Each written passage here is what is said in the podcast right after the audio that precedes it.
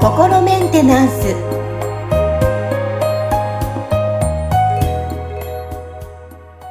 はい皆さんいかがお過ごしでしょうか？心メンテナンス本日もアシスタント三上恵と気候ヒーラーの吉村隆二です。はい吉村さん本日もよろしくお願いしますよろしくお願いします。はいさあ今日はまあこれまでにたくさんの方が吉村さんカウンセリングされてきたかと思いますはいで今日今日はですね、この事例を、まあ、例えば大きな変化があった方、えー事例をね、ちょっといくつか教えていただきたいと思います。はい。はい。なるほどですね。はい、実際、まあ、いろんな方、まあ、個人とか建物とか企業とかいろんなパターンがあったと思うんですが、ちょっと今日はちょっと個人の方を対象にいろいろなお話伺えればなと思います。はい。ありがとうございます。そうですね。なんかまあ僕も結構長らくこの仕事をさせていただいているんで、いろんな方たちを見させていただいて、で、まあその個人の方のご相談っていうのは、やっぱり一番多いのは、その生きづらさを抱えている方たちとか、その人間関係で悩まれている方たちっていうのが、あの、多いのかなと思うんですけど、まあそれって、その、多分僕がそこで、その、若い頃すごく問題を抱えてたあ人なんで、僕自身がね。だから、あの、なんかやっぱりそういう、そこに問題を抱えてる人たちの気持ちに、まあ多分、その、なんかこう共感であったりとか寄り添いやすいっていうのが一つあるから、おそらくその、なんかこう、そういう方たちに、のことを僕自身が引き寄せてるんだと思うんですよね。うん。で、あの、相談内容としては、まあ、そこの、あの、部分が多いんですけど、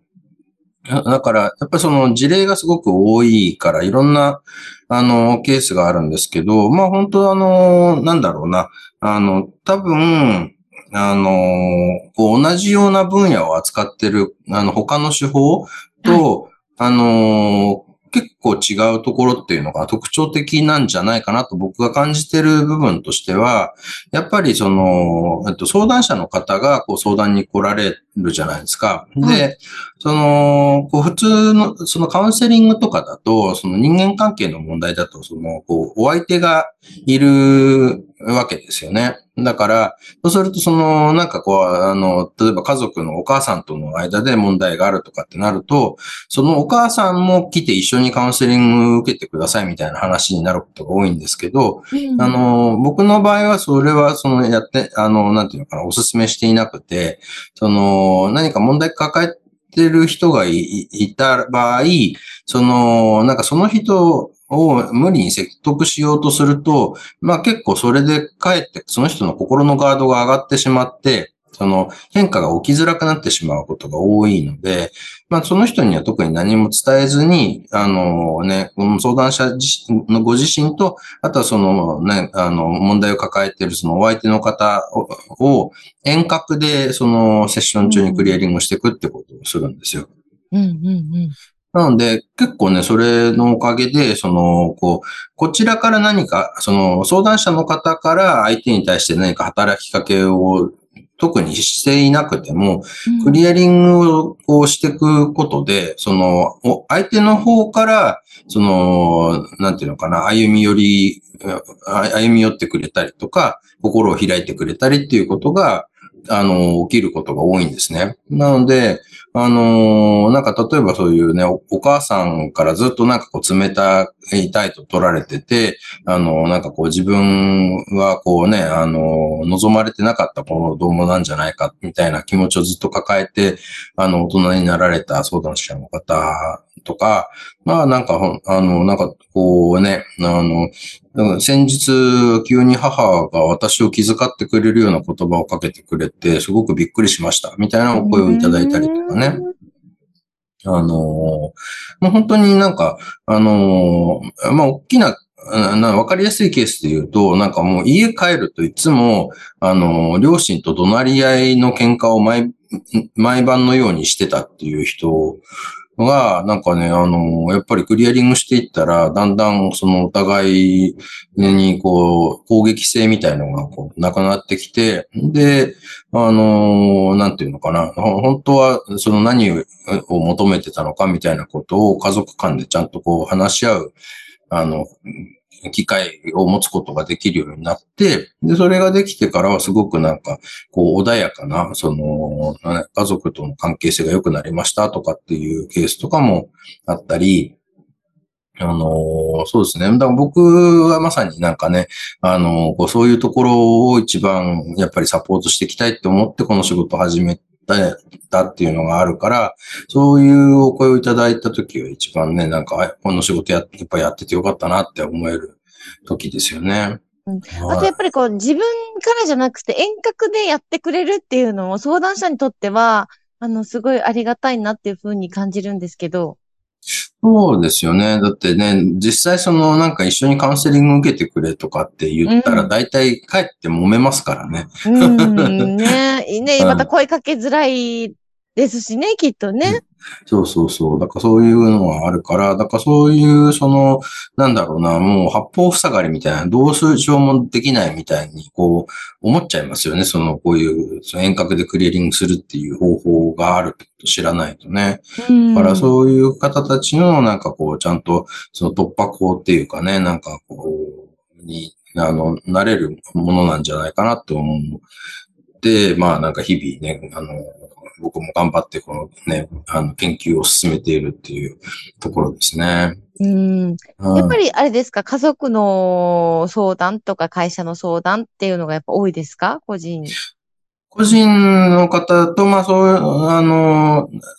会社でね、その、の、なんかこう、上司との関係がみたいな話とかもありますし、で、あの、そ、本当なんかそういう、あの、会社でいじめられるとかね、あの、パワハラに合うとか、なんかそういう方の相談を受けることもあるんですけど、あの、ちゃんとクリアリングしていくと、なんか、あの、会社の規則が変わったみたいなケースもあるんですよ。えーなんかすごいサービス残業ずっとさせられて、もう限界で苦しいんですっていう人をクリアリングしていったら、うん、会社の就業規則が変わって、その残業しなくてよくなったとか、あとはその、なんか上司、もうすごい大変な上司が、はい、あの、急にその移動することになって、あの、新しく入ってきた上司がすごくなんかいい人で、あの、職場の環境がすごく良くなりましたっていうケースとか、ええー、そんな大きな変化があった方もいらっしゃるんですね。いますね。まあもちろんそのね、なんか、そういう、あの、それぞれのケースは本当にそのね、あの、ななんていうのかな。あの、本当にこう、それぞれなんで、あの、一見同じ、あの、表面的には似たような問題に見えてても、原因になってることが全く違ってるみたいなこともあるんですよ。だから、うんうん、あの、なんかね、必ず、こう、こういうケースはこれでなんか解決しますって、ちょっとこう、ね、あの、断言できないところはあるんで、もう一つ一つのケースでしっかりこう見ていくことで、一体、こうね、どこで、そのパズルのピースがこうね、あの、噛み合わなくなってるのかとか、あの、そういうところをこう、ちゃんと見つけけていくと、それがちゃんとカチッとはまった時に、すごく大きな変化として現れるんですよね。すごいですね。で、今お話聞いて、吉村さん、例えば、ね、今はちょっと吉村さんもすごいお忙しいと思うんですけど、こういうふうにカウンセリング受けたいってなった場合は、プラクティショナーさんとかと、はい、アポ取った方がいいんですかね、そうですね。まあ、あの、一応僕もまだ個人セッションはやってはいるんですけど、うん、あの、ね、ちょっといろいろとその他の業務とかで忙しいのもあるんで、そんなにそのたくさんの枠でその、なんていうのかな、こう受け入れられてないっていうのがあるんで、まあ一応その僕のホームページの予約システムを見ていただいて、空いてる日程があったらそこで申し込んでいただくことことは可能なんですけど、まあ大体なんか2ヶ月待ちぐらいな感じですね、今。で、はい。で、あとは、その、えっ、ー、と、プラクティショナー紹介ページっていうのも、そのホームページにあるんで、そちらを見ていただくと、まあ、あのね、その、こう、あの、プラクティショナー養成講座を、あの、終了されて、あの、プロとして活動されてる方たちとかの、あの、連絡先とかをそちらに掲載してますので、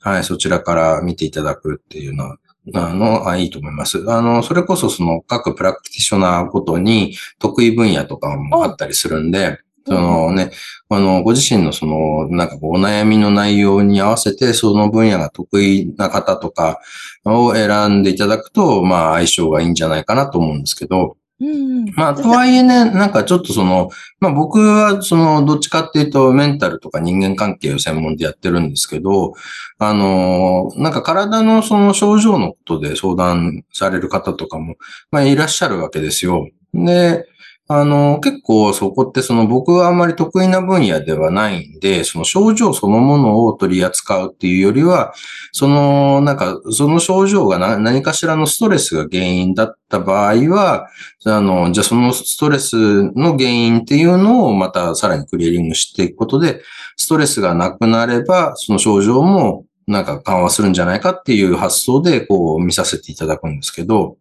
それで結構な割合で、そのなんか例えばその定期的にぎっくり腰になる人たちとか、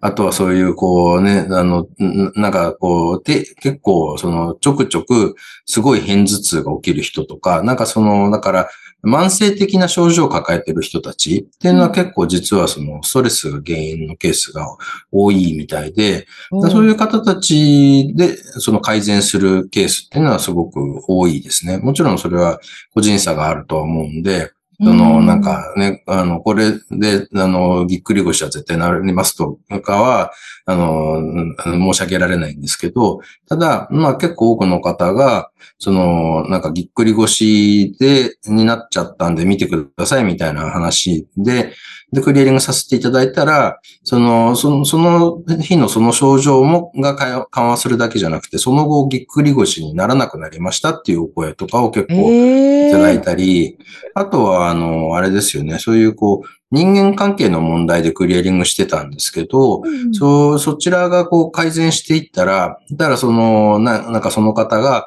あ、そういえば、あの、なんか以前はすごいあの定期的にすごい偏頭痛がこうあって、もうなんか薬飲んでも治らないんで、こうね、あの、それ来ちゃうともうのたうち回るその波が過ぎるのを待つしかないみたいな、ひどい偏頭痛が、あの、あったんですけど、クリエリングを受けるようになってしばらくしたら、それがすっかり出なくなりましたって、その後から、その、フィードバックとして、あの、報告が。報告をいただいたことがあるんですよね。から、その、頭痛のことで相談を受けてたわけじゃないんですけど、うん、結果的に、その、人間関係の問題がクリアになったら、頭痛が出なくなったっていうことなんで、だからそれって、その方のその頭痛は実は人間関係のストレスが原因だったっていうことが、まあ推測できるわけですよね。ですね。うん、へえ。いや、なんかその原因もいろいろなんかあるんだなっていうふうに感じましたし、ぜひあの、うん、今お話聞いて気になった方はね、あの予約ページ、どんな方がね、プラクティショナーさん、吉村さんもね、うまい空いてるのかなとか、どんな方がいらっしゃるのかなっていうのを踏まえてね、ぜひよろしければ見ていただきたいと思います。はい。はい。えっ、ー、と、今日はね、個人の方のちょっと事例をいくつかお伝えさせていただいたんですけども、ね、次の回は、ね、それ以外のまた、ね、大きな変化があった方、まあ、企業とかいろいろ聞けたらなと思います。はい。はい。本日もありがとうございました。ありがとうございました。